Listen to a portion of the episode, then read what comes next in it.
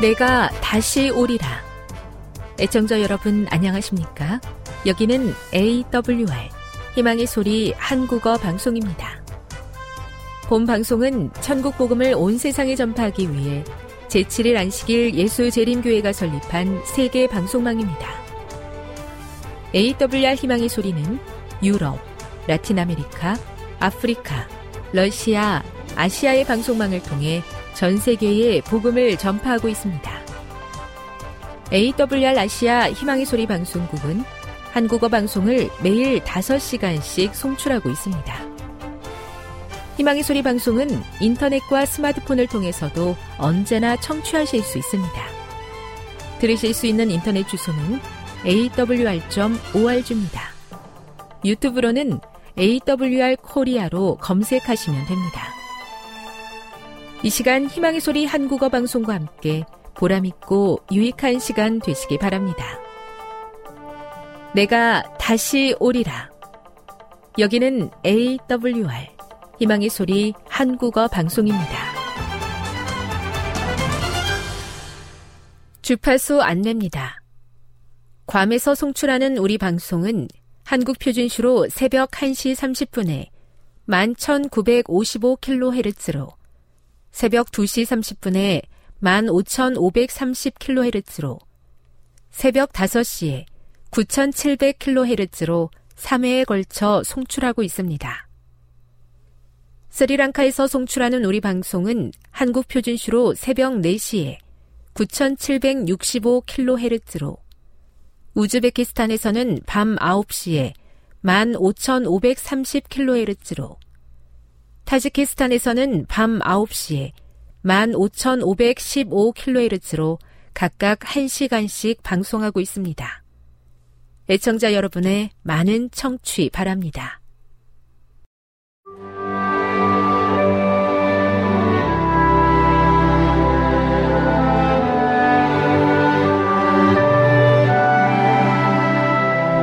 읽어주는 교과 여섯째 날 7월 21일 금요일 더 깊은 연구를 위해 에베소인들에게 보내는 편지의 근간에는 종종 부분적으로 반복되거나 그 안에서 암시되는 이야기가 있다. 이야기의 주요 사건은 다음과 같다. 1. 창세 전에 백성을 선택하신 하나님. 2. 잃어버린 바 된 존재. 3. 그들을 구원하시기 위한 그리스도 안에서의 하나님의 개입. 4. 그들이 복음을 받아들임. 한때 소망이 없던 자들이 이제 신자로서 나아갈 한 가지 소망을 소유함. 5. 제자로 살아가는 현재의 삶. 위험과 악한 권세의 반대가 가득한 시대에 살고 있지만 그들은 높여진 주님께서 제공하신 자원을 활용할 수 있음. 6. 미래의 역사의 정점에서 성령의 보증 또는 인으로서의 역할이 열매를 맺음. 이 결정적인 순간에 수신자들은 그리스도 안에서 이미 부여된 기업을 소유함으로써 그들의 신실함에 대한 보상을 받으며 그리스도에 대한 믿음을 통해 다가올 그리스도 중심의 시대에 참여하게 됨. 핵심적인 토의를 위해 1. 에베소서의 기저에 있는 이야기는 1세기 신자들만의 이야기가 아니다. 그것은 우리 자신의 이야기이기도 하다. 이 이야기의 주요 시점 또는 단계 중 지금 이 순간 가장 희망을 주는 것은 어떤 것인가? 2. 바울이 수신자들의 죄 많은 과거를 자주 상기하면서 회심 이전의 삶을 되돌아보도록 권유하는 이유는 무엇이라고 생각하는가? 3. 에베소서 2장 8에서 10절에 기록된 바울의 복음 요약과 로마서 1장 16, 17절에 쓰인 그의 이전 요약 내용을 비교해 보라. 어떤 비슷한 주제가 나타나는가? 둘은 어떤 점에서 다른가? 4. 신자들의 선행은 하나님 앞에 구원의 공로를 줄 수 없다는 점에서 그들의 구속에 아무런 역할을 하지 못하지만 신자들을 위한 하나님의 계획 속에 어떤 중요한 역할을 하는가. 지금까지 읽어주는 교과였습니다. 본 방송은 AWR 희망의 소리 방송국에서 제작되었습니다.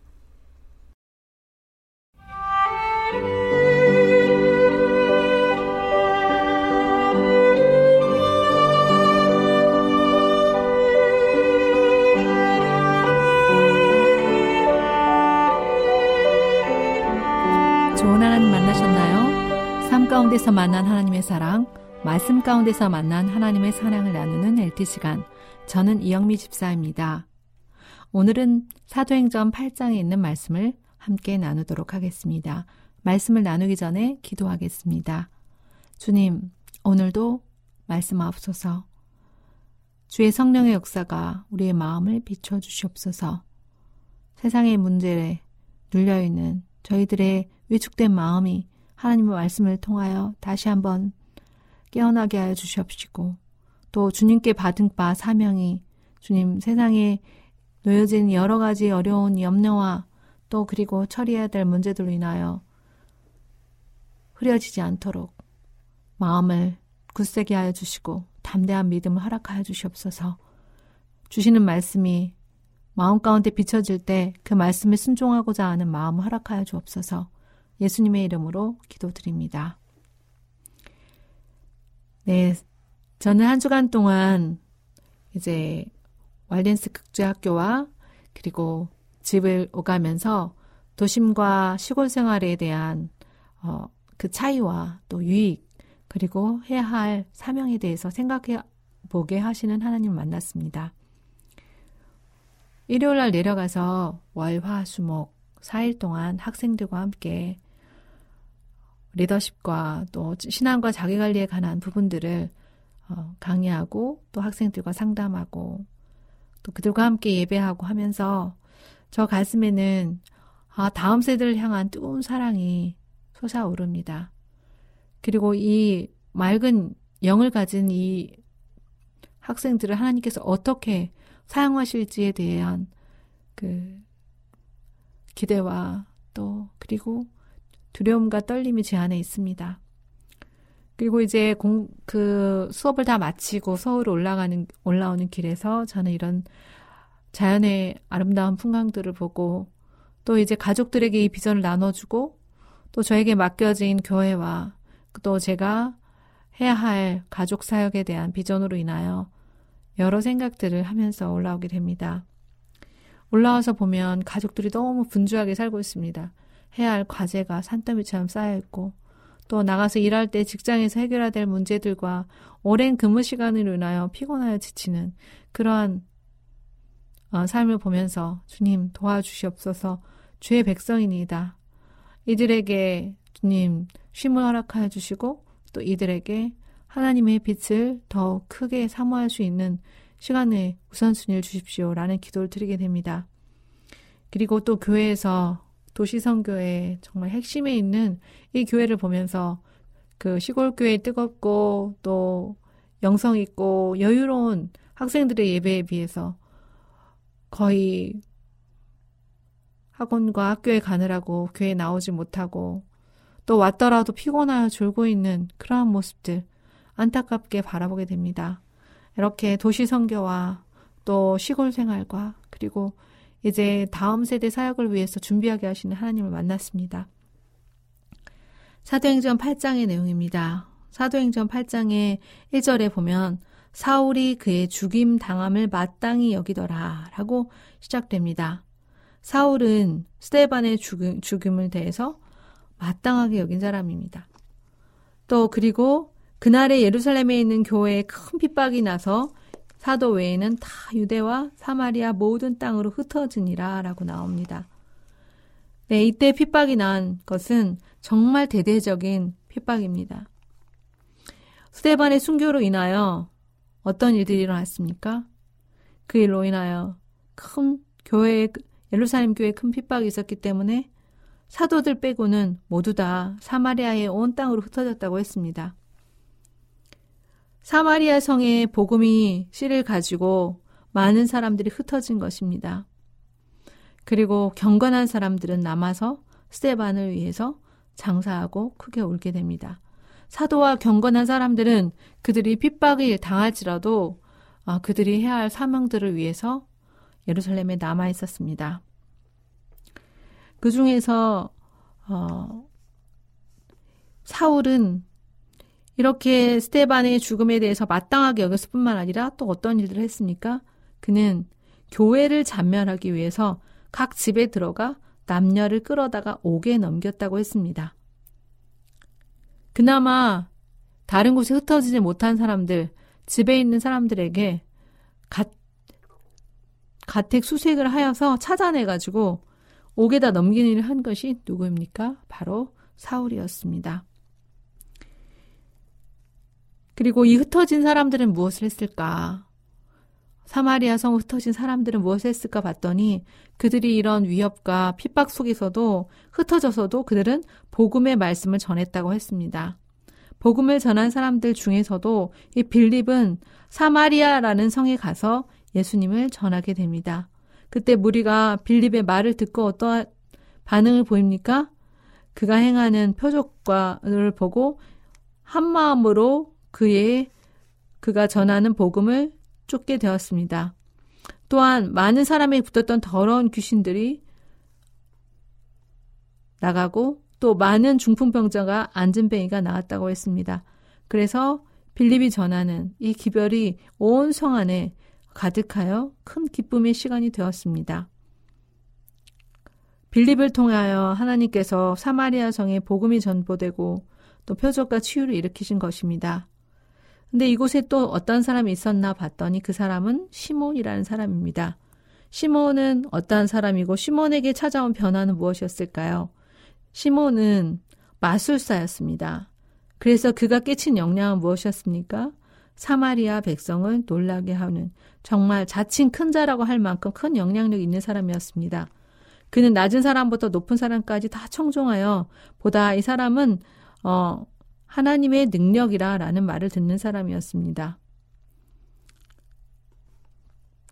그런데 빌립이 하나님의 나라와 예수의 이름에 대해서 전도하게 될 때 남녀가 많은 남녀가 침례를 받게 되었고 시몬 또한 침례를 받게 되었습니다. 그리고 진심으로 빌립을 따라다니고 그의 표적과 능력을 보고 놀라워합니다. 이때 예루살렘 교회는 어떤 일들을 합니까? 예루살렘 교회는 사도를 사마, 사마리아에 파송합니다. 베드로와 요한을 보냅니다. 그들이 와서 한 일은 무엇입니까? 빌립을 통하여 성령을 받는 것이 아니라 빌립을 통하여 복음을 들었다면 사도들이 와서 이 사마리아 성에 한 일은 성령 받기를 기도한 일입니다.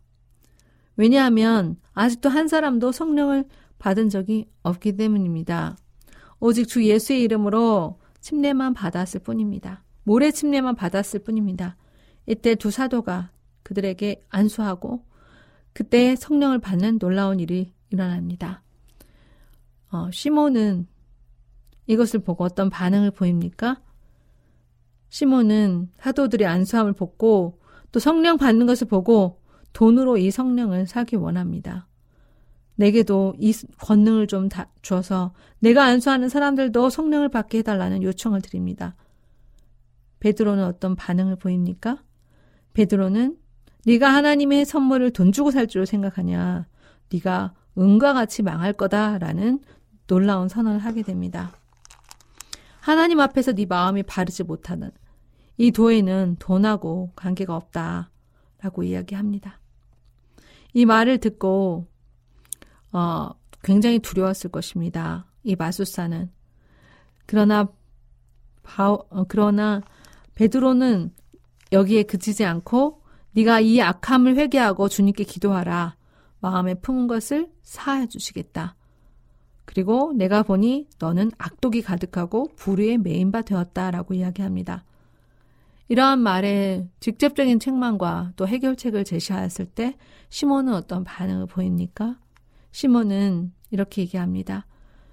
나를 위하여 주께 기도하여 말한 것이 하나도 내게 임하지 말게 하소서라고 즉각적인 이 말씀에 순종을 합니다. 이 두 사도가 베드로와 요한이 말씀을 증거하여 말한 다음에 예루살렘에 올라갔을 때 이미 사마리아의 여러 촌에서 복음을 어, 전하는 일들이 있었습니다. 그때 또 빌립을 통해서 하나님께서 하신 일은 무엇입니까? 빌립은 빌립에게 이러한 주의 사자가 임하여 말합니다. 너는 일어나서 나무로 가, 향하여 예루살렘에서 가사로 내려가는 길까지 걸어가라. 그 길은 광야다. 그래서 이 빌립은 이 말씀에 순종하게 됩니다. 그때 누구를 만나게 되냐 봤더니 에디오피아 사람 음, 간다게 그 에디오피아 여왕의 국고를 맡은 간다게를 만나게 됩니다. 왜 이 넷이 간다게가 이곳에 있었을까요? 그는 예루살렘에 예배하러 왔다가 돌아가는 중이었습니다. 그리고 선지자의 이사야의 글을 읽는 중이었습니다. 성령께서 이미 하나님의 사람인 간다게에게 빌립을 통하여 어, 침례를 받게 하십니다. 빌립이 어, 성령이 빌립에게 이렇게 말씀하십니다. 병거로 가까이 나가라. 빌립이 달려가서 보니 선지자 이사야의 글을 읽고 있는 간다게를 보게 되었습니다. 그리고 질문을 합니다. 네가 읽는 것을 깨달았느냐? 그런데 이 간다게는 그가 말씀을 읽고 그가 이렇게 사모하는 마음이 있었지만 깨닫는 영이 없었습니다. 지도해 주는 사람이 없어서 깨달을 수가 없습니다. 라는 고백을 합니다. 빌립은 청하여 병거에 올라 앉아서 읽는 성경의 뜻이 무엇인지에 대해서 이야기해주고 또 이 말을 들은 복음을 듣게 된 내시는 내가 이제 무엇을 꺼리겠느냐 하면서 어, 침례를 받겠다고 합니다. 그래서 이제 침례를 받은 후에 내시는 갈 곳을 가고 다시는 보지 못했다고 나왔습니다. 또한 빌립의 행보는 어디로 옮겨갑니까? 그는 아소도에 나타나서 여러 성을 지나서 복음을 전하, 전하여 가해사례까지 이르게 됩니다. 오늘 이 배우 어, 하나님께서 사울을 부르시기 전의 상태 그리고 빌립을 통하여 일하시는 것 그리고 베드로와 요한을 어, 보내서 그 성령을 침례를 받게 하시는 놀라운 장면들의 모습을 보면서 또 빌립에게 분별력을 주셔서 내시에게 예배하러 온 내시에게 침례를 베풀게 하고 또 광약길을 돌아서 가해사례까지 가게 하는 그 모든 여정 속에서 하나님께서는 지도해 주는 사람이 없어서 그 말씀의 은혜를 깨닫지 못하는 어, 간다게에게 개인적인 간절한 기도에 응답하시는 분이시고 또한 그를 위해서 한 사람 빌립을 집사 성령이 충만한 집사 빌립을 직접 붙이시는 그러한 놀라운 섭리를 보게 됩니다. 오늘 저는 본문을 보면서 이런 적용 질문들을 던져게 되었습니다. 하나님의 택하심을 받은 사람은 그가 비록 그 기별이 어 피해서 복음의 핍박을 피해서 그가 있는 곳에서도 하나님의 복음의 불씨를 꺼뜨리지 아니하고 또 그 불씨를 전했을 때 어, 알지 못하는 곳으로 인도함을 받아서 한 사람을 구원하고 또 중요한 사람들을 만나게 하시는 놀라운 섭리를 보게 되었습니다. 그래서 저는 오늘 이러한 기도 제목을 갖기 원합니다. 하나님께서 이 빌립에게 주셨던 비전과 사명, 오늘 제 안에 있기를 원합니다. 그리고 저에게 붙여주실 영혼들을 위하여 준비된 말씀의 사역자가 되기 원합니다. 이 일을 위해 기도하겠습니다. 주님, 오늘 사울은 예수님을 핍박하고 또 예수를 복음을 전하는 스테반을 죽기까지 마땅히 여긴 그런 사람이었지만 변화를 통하여 또 빌립이라는 집사를 통하여 이루신 놀라운 일들을 보며 감사와 또 기대와 또 기쁨이 넘쳐납니다. 저 또한 이런 사람이 되게 해주시고 오늘 복음을 들은 사람들이 빌립과 같은 심정으로 말씀을 전할 수 있는 일에 사용하여 주시옵소서 예수님의 이름으로 기도드립니다. 지금 여러분께서는 AWR 희망의 소리 한국어 방송을 듣고 계십니다.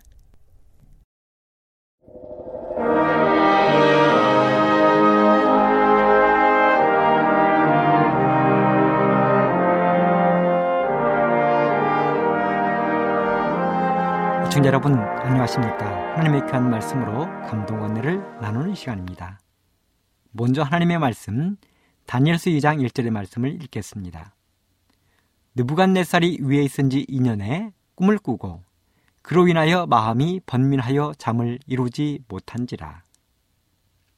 저는 오늘 이 말씀을 중심으로 이방인 왕을 통해서도 일하신 하나님 이런 제목의 말씀을 준비해 보았습니다. 오늘 여기 바벨론의 느부갓네살 왕이 한 꿈을 꾸었다고 했습니다. 그 꿈은 왕이 된 지 2년 만에 꾼 꿈이었습니다. 그런데 이 꿈이 무슨 꿈인지 너무도 고민이 되어서 더 이상 잠을 이루지 못했습니다. 한마디로 꿈을 꾼 이후에 뜬 눈으로 밤을 새운 것입니다. 도대체 왕은 어떤 꿈을 꾸었길래 밤새도록 한숨도 못 자고 뜬 눈으로 밤을 새운 것일까요? 제가 재미삼아 인터넷을 검색해 보니 꿈에도 여러 가지 종류가 있었습니다. 첫 번째는 신몽입니다. 평소에 생각하고 있는 것이 비추어지는 꿈으로 반복해서 꾸는 꿈입니다. 아마 우리 애청자 여러분들도 이러한 경험이 있으리라 생각합니다. 가만히 생각해 보니 저도 고등학교 때 이러한 종류의 꿈을 꾸었던 경험이 있습니다. 시험 주간이었습니다. 다음 날이 화학 시험일인데 제가 무지 화학을 못했거든요. 더군다나 저희 담임 선생님이 화학 선생님이시고 저는 그 반의 반장이었습니다. 그렇기 때문에 화학 시험을 잘 치러야 한다는 중압감이 저를 무겁게 짓눌렀습니다. 그래서 화학 공부를 새벽 4시까지 하다가 깜빡 잠이 들고 말았습니다. 그런데 그 꿈에 글쎄 제가 화학 시험을 치르고 있는 것입니다. 너무도 생생했습니다. 그렇게 잠이 깨어 시험을 치르러 갔는데 글쎄 꿈에 본 문제와 비슷비슷한 문제들이 많이 나와 있었습니다. 이러한 꿈을 꿈쟁이 사람들은 신몽이라 부릅니다. 두 번째는 정몽입니다. 이 꿈은 본 일도 없고 느낀 적도 없으며 마음먹은 바도 생각한 바도 없는데 갑자기 꿈에 뚜렷하게 나타나고 깨어나서도 꿈의 전후 현상이 기억에 생생하게 남아있는 꿈을 일컬어 정몽이라고 합니다. 애청자 여러분들 가운데에도 분명 이러한 꿈을 꾼 경험들이 있을 것입니다. 가만 생각해 보니, 아, 맞아. 그러한 꿈이었어. 하고 생각이 나실 것입니다. 세 번째는 허몽입니다. 심신이 허약할 때 꾸는 기분이 나쁜 꿈이나 우울한 꿈이 많은 것을 말합니다. 저는 저희 형이 어릴 때 이러한 꿈을 꾸고 식은땀을 흘리는 모습을 여러 차례 보았습니다. 저희 형은 어릴 때 몸이 매우 약했습니다. 온 몸에 고약한 종기도 군데군데 나서 고생을 했습니다. 그래서 저희 부모님도 이웃 어른들도 저희 형이 오래 못 살 것이라고 했습니다. 몸이 허약해질 대로 허약해진 저희 형은 그래서 그런지 자다가 꿈을 꾸고 헛소리를 하다가 벌떡 일어나기를 여러 차례 했습니다. 다행히 나중에 차츰 건강해져 지금은 결혼도 해서 예쁜 자식들도 두었지만 어린 시절은 저희 형에게는 참으로 힘든 시간들이었습니다. 이렇게 저희 형처럼 몸이 허약한 사람들이 자주 꾸는 꿈을 허몽이라고 한답니다. 네 번째는 영몽이라는 꿈입니다. 신화적, 영적인 꿈, 하나님이 나타나 경고하는 중대한 의미를 갖는 꿈을 말하는데 이 꿈은 아무나 꾸는 꿈이 아닙니다. 성경에는 이런 영몽을 꿈꾸는 사람들이 많이 나옵니다. 누가 있습니까? 가장 먼저는 선지자들이 이러한 꿈이나 계시를 하나님으로부터 받았습니다. 그 중에 대표적인 사람을 만나보자면 첫째는 야곱입니다. 야곱은 우리들에게 매우 익숙하고 잘 알려진 꿈을 꾼 사람입니다. 바로 형 에서에게 쫓겨 도망가다가 어느 이름 모를 광야에서 누워 자다가 꾼 꿈입니다. 바로 거친 광야, 야곱이 베고 자던 돌베개로부터 하늘 하나님의 보좌까지 이어진 사닥다리의 꿈입니다. 도망자요. 지팡이 하나에 자신의 모든 것을 의지하고 있던 야곱은 이 꿈을 통하여 하나님의 약속을 받고 희망을 품고 외삼촌 집을 찾아갑니다. 다음에는 요셉의 꿈입니다. 요셉도 둘째가라면 서운할 만큼 꿈이라면 대가입니다. 그래서 그의 형들도 요셉을 부를 때는 꿈쟁이라고 불렀습니다. 그 요셉이 무슨 꿈을 꾸었습니까? 첫 번째 꿈은 10개의 곡식단이 자신을 향해서 절하는 꿈이었습니다. 두 번째 꿈은 해와 달과 열한벌이 자신을 향해서 절하는 꿈이었습니다. 요셉은 아침 밥상머리에서 이 꿈을 자신의 형들과 아버지 야곱에게 이야기했다가 아버지와 형들로부터 심한 꾸지람을 들었습니다. 물론 이 꿈을 꾸게 하신 분은 우리 하나님이셨지만 요셉은 이 꿈으로 인하여 형들에게 심한 미움과 증오, 질투를 받았습니다. 다니엘도 꿈을 꾸었습니다. 다니엘서 7장에 보면 다니엘은 참으로 기기묘묘한 꿈을 꾸었습니다. 다니엘은 그 꿈에서 이 땅 어디에도 없는 놀라운 짐승들을 많이 보았습니다.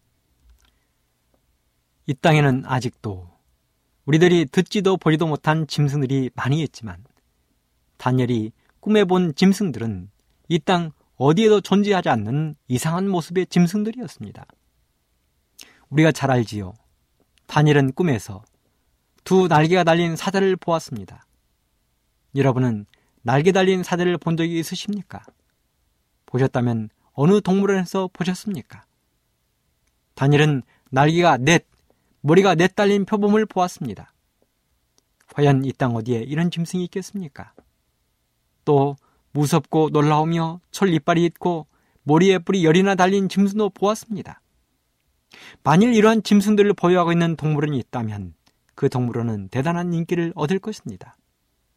온 세상에서 그 짐승을 보기 위하여 연구하기 위하여 수많은 사람들이 몰려오고 학자들이 몰려올 것입니다.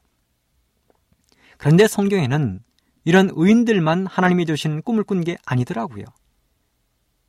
대표적인 사람이 황야의 무법자처럼 살았던 에서입니다. 에서도 하나님의 꿈을 꾸었습니다. 에서가 동생 야곱에게 복수하고자 하는 마음으로 동생을 향해서 달려갈 때 하나님이 꿈속에서 에서를 찾아오셨습니다. 연애신 부조와 선자에 보면 198쪽에 야곱이 천사와 씨름하는 동안 다른 하늘의 사자가 에서에게 파송되었다. 에서는 꿈속에서 아버지의 집을 떠나 20년 동안 방랑하는 그의 아우를 보았다. 그는 또 야곱이 어머니의 죽음을 알고 몹시 슬퍼하는 것과 그가 하나님의 군대에 호위되어 있는 것을 보았다. 에서는 이 꿈을 자기의 군사들에게 이야기해주고 그의 아버지 하나님이 야곱과 함께 계시니 그를 해하지 말라고 명하였다. 그렇습니다. 하나님은 이렇게 에서에게도 천사를 통하여 꿈을 꾸게 하셨습니다. 에서는 꿈속에 자신이 그렇게 원수를 갖고 싶었던 동생의 비참했던 지난 날을 보았습니다. 자신이 아버지 곁에서 따뜻한 밥을 먹고 따뜻한 이불을 덮고 잘 때 동생은 고통과 씨름하고 있는 모습을 보았습니다. 그런데 더욱 놀라운 것은 그러한 동생을 지금 자신이 원수를 갚으려 하는 동생을 하나님의 군대가 호위하고 있는 모습을 본 것입니다. 그리고 에서의 이 꿈은 두 형제를 화해하게 만들고 에서의 복수를 좌절시켰습니다.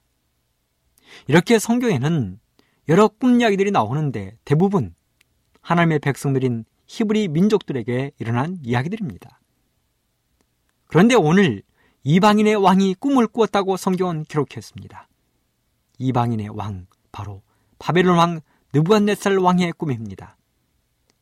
성경 다니엘서 2장 1절에 보면 바벨론의 느부갓네살 왕은 왕이 된 지 2년 만에 꿈을 꾸었습니다. 그런데 그 꿈 때문에 더 이상 잠을 이룰 수가 없었습니다. 이유는 간단했습니다. 그 꿈이 너무도 기이하고 신기한 것입니다. 그런데 놀라운 것 하나가 있습니다. 다니엘서 2장 2절로 3절에 보면 왕이 그 꿈을 자기에게 고하게 하려고 명하여 박수와 술객과 점장이와 갈대아 술사를 부르매 그들이 와서 왕이 앞에 선지라 왕이 그들에게 이르되 내가 꿈을 꾸고 그 꿈을 알고자 하여 마음이 번민하도다. 그렇습니다.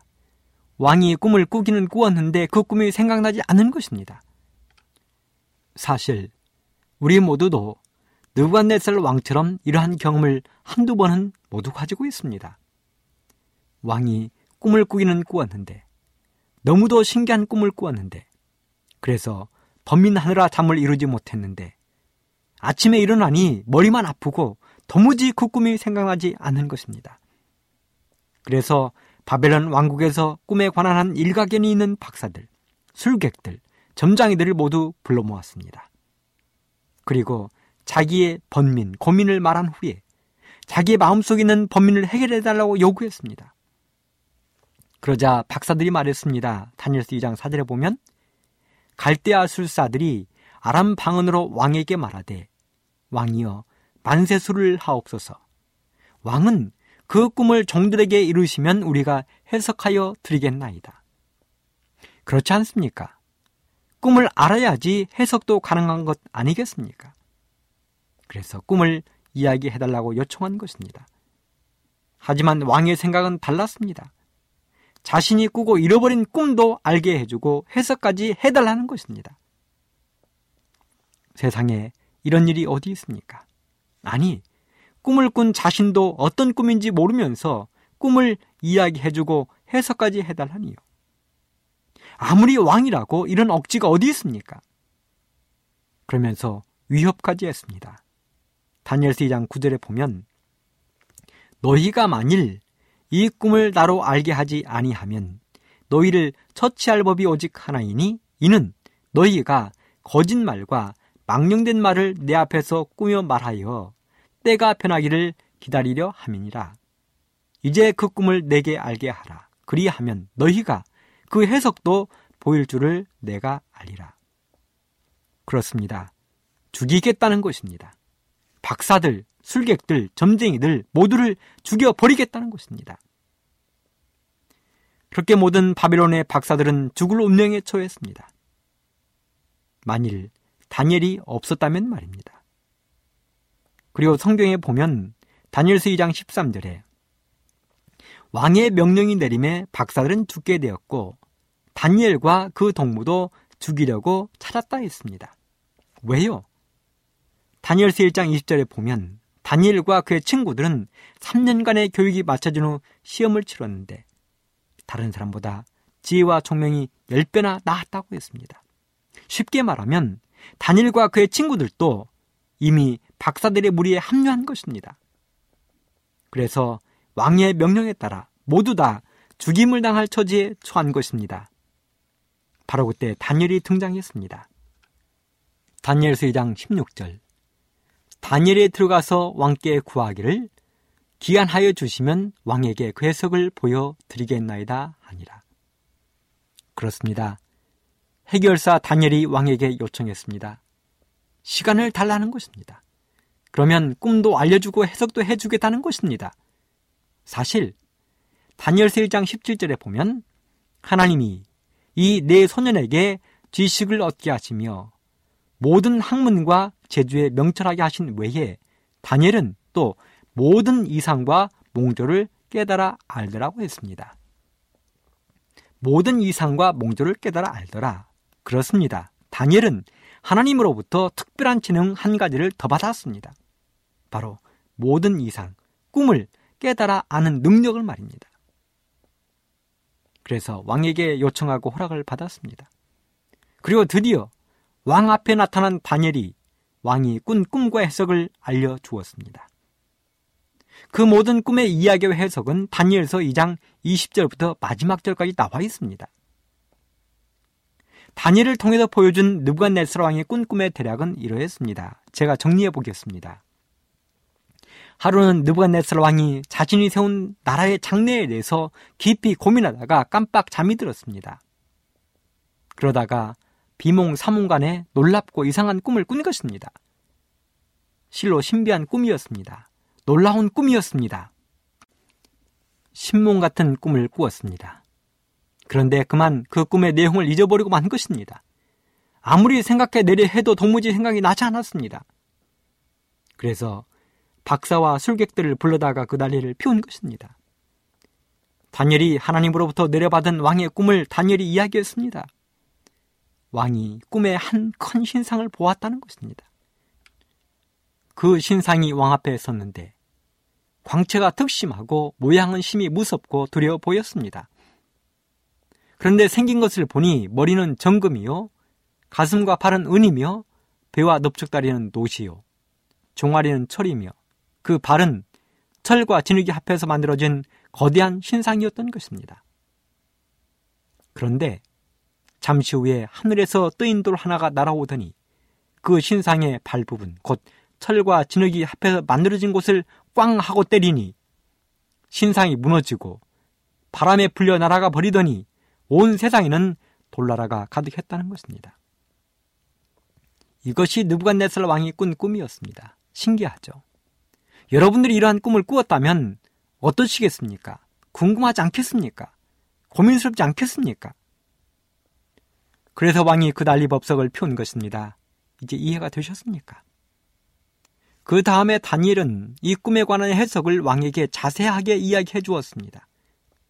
그 꿈은 느부갓네살 왕의 바빌론으로부터 시작해서 지구 역사를 예언한 꿈이었다는 것입니다. 느부갓네살 왕으로부터 시작된 나라의 흥망성쇠에 관한 예언이었습니다. 지구 역사가 어떻게 끝을 맺을지에 대한 하나님의 예언이었습니다. 그 내용을 다니엘이 이야기해 주었습니다. 여러분 그러자 왕이 다니엘에게 어떻게 대했습니까? 다니엘서 2장 46절에 보면 이에 느부갓네살 왕이 엎드려 다니엘에게 절하고 명하여 예물과 향품을 그에게 드리게 하니라. 느부갓네살 왕은 어안이 벙벙했습니다. 다니엘이 말한 꿈의 내용은 너무도 정확했습니다. 자신이 꾼 꿈이었습니다. 그리고 해석마저도 명확하고 한치의 걸림돌도 없었습니다. 속이 뻥 뚫리는 것 같았습니다. 그래서 왕의 체면도 잊어버린 채 포로로 잡혀온 다니엘 앞에 엎드려 절을 했습니다. 다른 신하들이 미쳐 말릴 틈도 없이 온 세상이 지존인 느부갓네살이 포로에게 절을 한 것입니다. 여러분 어찌하여 느부갓네살 왕이 포로로 잡혀온 다니엘에게 절을 했다고 생각하십니까? 만일 다니엘이 이야기한 그 꿈이 왕 자신의 꿈과 일치하지 않았다면 왕이 뭐라 했을까요? 해석이 틀리다고 생각했다면 어찌했을까요? 만일 그리했다면 다니엘은 목숨을 유지하기가 쉽지 않았을 것입니다. 그렇다면 여기서 왜 하나님은 하나님을 알지도 못하는 느부갓네살 왕을 통해서 이처럼 중요한 세상의 역사와 종말에 관한 꿈의 이상을 주셨을까요? 하나님은 유다 나라 백성들 가운데 믿을 만한 사람이 그렇게도 없어서 이방인 바빌론의 왕을 통해서 이런 중요한 예언을 하신 것일까요? 여러분은 어떻게 생각하십니까? 과연 그랬을까요? 하지만 아무리 포로의 신분이었을지라도 다니엘과 그의 훌륭한 새 친구들이 있잖아요. 지금 포로의 신분은 아닐지라도 고국 유다에는 여전히 에레미야와 같은 훌륭한 선지자들이 있잖아요. 그렇다면 어째 하나님은 이런 느부갓네살 왕을 통해서 이런 꿈의 이상을 주셨을까요? 사실 느부갓네살 왕은 하나님 편에서 보면 괘씸하기 짝이 없는 왕이잖아요. 느부갓네살 왕은 하나님의 거룩한 도성인 예루살렘을 멸망시켰습니다. 예루살렘을 멸망시켰을 뿐 아니라 거룩한 하나님의 집을 처참하게 무너뜨렸습니다. 하나님의 집을 무너뜨리고 하나님께 제사드릴 때 사용하던 모든 기구들을 바빌론으로 가져왔습니다. 그런 느부갓네살임에도 불구하고 왜 하나님은 그를 사용하셔서 이처럼 중요한 꿈 이상을 보여주셨을까요? 그 대답을 저는 이혼의 신 손제자 왕 42장에서 찾았습니다. 그 장의 제목은 참된 위대함 이렇게 되어 있는데요. 느부갓네살 왕에 대한 이야기를 기록했습니다. 사실 에스겔서 26장 7절에 보면 느부갓네살 왕을 열 왕의 왕이라고 표현할 정도로 그는 위대한 왕이었습니다.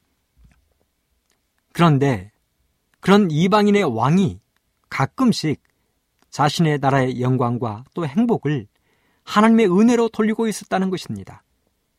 실로 놀라운 일이었습니다. 한때 느부갓네살 왕이 교만한 적이 있었습니다. 그 이야기가 다니엘서 3장에 기록되어 있습니다. 다니엘이 2장에서 꿈과 해석을 해준 다음에 느부갓네살은 자신의 나라인 바벨론이 영원히 위대한 제국으로 남길 희망하고 한 큰 신상을 만들었습니다. 그 신상은 머리부터 발끝까지 금으로 만든 금신상이었습니다. 그리고 두라 평지에 세워놓고 바벨론의 모든 사람들이 엎드려 절하도록 명령을 내렸습니다. 그 자리에는 다니엘의 친구였던 세 친구 하나냐, 미사엘, 아사랴도 풀려나왔습니다. 하지만 그세 친구들이 금신상에 절을 하지 않자 느부갓네살은 평소보다 일곱 배나 뜨겁게 달군 풀물 속에 그세 친구를 던져놓기도 했습니다. 이랬던 느부갓네살 왕이었습니다. 아무것도 두려울 것이 없던 느부갓네살 왕이 다니엘서 사당에 보면 처참하게 무너지는 이야기를 기록해 놓았습니다. 느부갓네살 왕은 모태에서부터 우상 숭배자였습니다. 그는 우상 숭배에 대한 철저한 교육을 받은 사람이었습니다. 그렇게 해서 우상을 숭배하는 백성들의 왕이 된 사람입니다. 그런데 그가 다니엘서 사장에서 처참하게 무너지고 끝내는 참된 위대함으로 겸손한 하나님의 종이 되었다고 기록하고 있습니다. 사실 한 나라의 지도자가 왕이 겸손한 하나님의 종이 된다는 것은 매우 힘들고 어려운 일입니다. 그렇다면 과연 느부갓네살은 어떻게 겸손한 하나님의 종으로 변화되었습니까? 전적인 하나님의 은혜였습니다. 하나님의 은혜가 그를 겸손한 종으로 변화시켰습니다. 다니엘서 4장에 보면 또 다른 느부갓네살 왕의 꿈이 기록되어 있습니다. 하루는 느부갓네살 왕이 꿈을 꾸었습니다. 하나님의 계시였습니다. 그 계시 가운데에서 느부갓네살 왕은 땅 한가운데서 자라나는 커다란 나무를 보았습니다. 나무가 얼마나 큰지 그 꼭대기는 하늘에 닿았고 가지들은 땅 끝까지 뻗어 있었습니다. 산과 들의 모든 양떼와 소떼들이 그 나무 그늘 아래에서 쉴 자리를 얻었고 공중의 새들은 그 가지에 보금자리를 만들고 또 그 잎사귀는 아름답고 열매가 얼마나 많은지 만민의 식물이 될 만큼 어마어마했습니다. 그런데 놀랍게도 잠시 후에 한 순찰자가 나타나더니 그 나무를 찍어버리고 그 나무에 거하던 새들과 모든 짐승들을 쫓아버렸습니다. 그리고 나무 뿌리는 철과 노줄로 땅에 꽁꽁 붙들어 매놓았습니다. 그러더니 그 기간이 7년 동안 계속되겠다고 선언했습니다. 이 꿈을 느부갓네살 왕이 꾸었습니다. 그는 마음이 편하지 않았습니다. 그래서 다시 다니엘을 불러 꿈을 해석해 달라고 요청했습니다. 사실 우리 가운데는 이 꿈의 내용이 무엇인지를 알고 있는 사람들이 많이 있습니다. 이 꿈은 느부갓네살 왕에게 불운을 예고하는 꿈입니다. 그래서 이 꿈 이야기를 들은 다니엘이 말하지요. 내 주여 그 꿈은 왕을 미워하는 자에게 응하기를 원하며 그 해석은 왕의 대적에게 응하기를 원하나이다 하고 말했습니다. 그랬습니다. 이 꿈은 느부갓네살 왕의 교만과 오만을 심판하시겠다는 하나님의 경고였습니다. 여기 나오는 큰 나무는 느부갓네살 왕을 상징했습니다. 이 이야기를 들은 느부갓네살 왕은 한동안 겸손하게 생활했습니다. 하나님의 경고를 받아들였습니다. 그러나 그러한 생활은 오래가지 못했습니다. 그는 회개하는 대신에 겸손하게 사는 대신에 교만에 빠졌습니다. 바벨론의 모든 영광이 자신의 힘과 노력으로 이루어진 것이라고 뻐겼습니다. 그리고 외쳤습니다. 다니엘서 4장 29절. 열두 달이 지난 후에 내가 바벨론 궁 지붕에서 건일세. 나 왕이 말하여 가로되 이 큰 바벨론은 내가 능력과 권세로 건설하여 나의 도성을 삼고 이것으로 내 위엄의 영광을 나타낸 것이 아니냐. 이 큰 바빌론은 내가 능력과 권세로 건설하여 나의 도성을 삼고 이것으로 내 위엄의 영광을 나타낸 것이 아니냐. 바로 그 순간 느부갓네살은 하나님의 침을 받고 7년 동안 짐승처럼 들판에서 생활했습니다. 강력한 온 세상의 군주가 하루아침에 미친 광인이 되어 소처럼 풀을 뜯으며 들판에서 생활했습니다. 몸이 하늘 이슬에 젖고 머리털이 독수리의 털처럼 헝클어졌습니다. 손톱은 새 발톱처럼 되었습니다. 그 모습은 모든 신하들, 백성들을 놀라게 했습니다. 그렇게 그는 7년의 세월을 들판에서 보냈습니다. 그리고 7년의 세월이 흐른 후 느부갓네살 왕의 이성이 회복되면서 마침내 하늘의 하나님께 자신을 온전히 맡겼습니다. 그리고 모든 신하들과 백성들 앞에서 외쳤습니다. 다니엘서 4장 37절 나 느부갓네살이 하늘의 왕을 찬양하며 칭송하며 존경하노니 그의 일이 다 진실하고 그의 행하심이 의로우심으로 무릇 교만하게 행하는 자를 그가 능히 낮추심이니라. 그리고 예언의 신에서도 이렇게 느부갓네살에 대해서 평가하고 있습니다. 손재왕 521쪽 한때 교만하던 군주는 겸손한 하나님의 자녀가 되었고 압제적이요 거만하던 통치자가 현명하고 자비심이 많은 왕이 되었다. 하늘의 하나님을 멸시하고 모독하였던 그가 이제 지극히 높으신 이의 권세를 인정하였고 여호와께 대한 경외심과 그의 신하들의 행복을 증진시키고자 열렬히 노력했다. 만왕의 왕이요 만주의 주이신 하나님의 견책하에 느부갓네살은 마침내 모든 통치자들이 배울 필요가 있는 공과 곧 참된 위대함, 참된 인자함에 있다는 공과를 배웠다. 그렇습니다. 하나님 앞에 자신의 모든 것을 드렸습니다. 교만의 우상을 벗어 던져버리고 겸손의 옷을 입었습니다.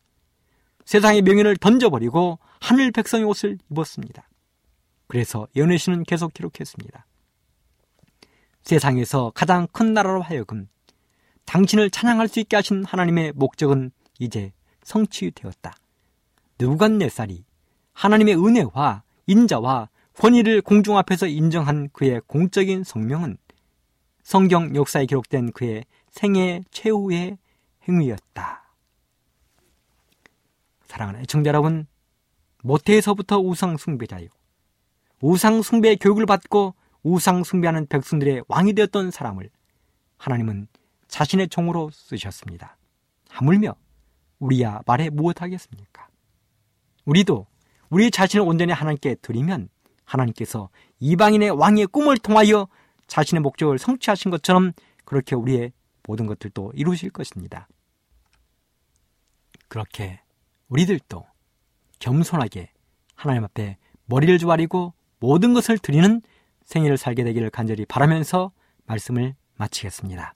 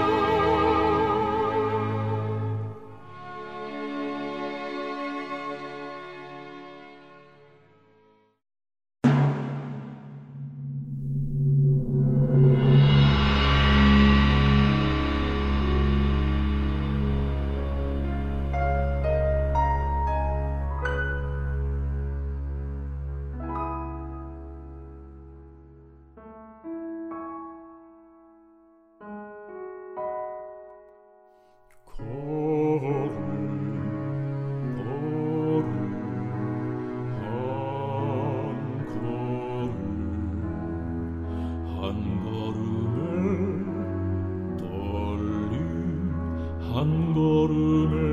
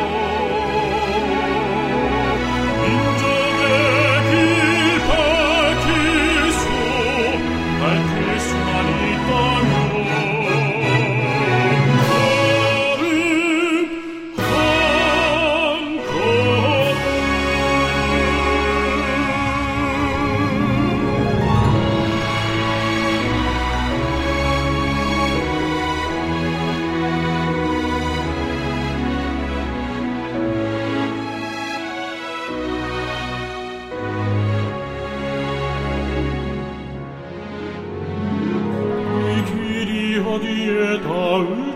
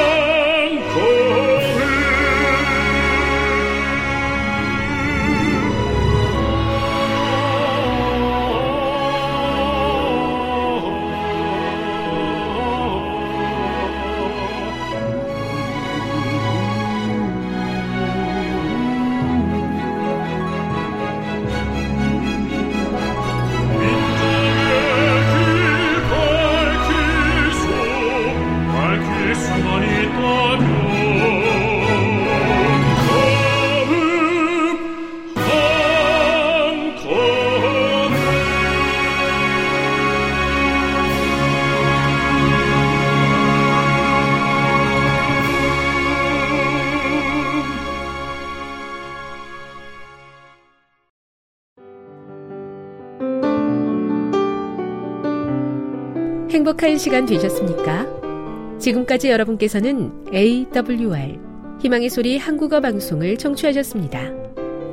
방송을 청취하시고 문의를 원하시는 분은 우편번호 02461 대한민국 서울시 동대문구 이문로 1길 11 희망의 소리 방송부 앞으로 편지나 엽서를 보내주시거나 지역번호 02-3299-5296에서 8번으로 전화 주시기 바랍니다. 지금까지 함께 해주신 애청자 여러분들께 감사드립니다. 애청자 여러분, 다음 이 시간까지 하나님 안에서 늘 평안하십시오. 감사합니다. 내가 다시 오리라. 여기는 AWR, 희망의 소리 한국어 방송입니다.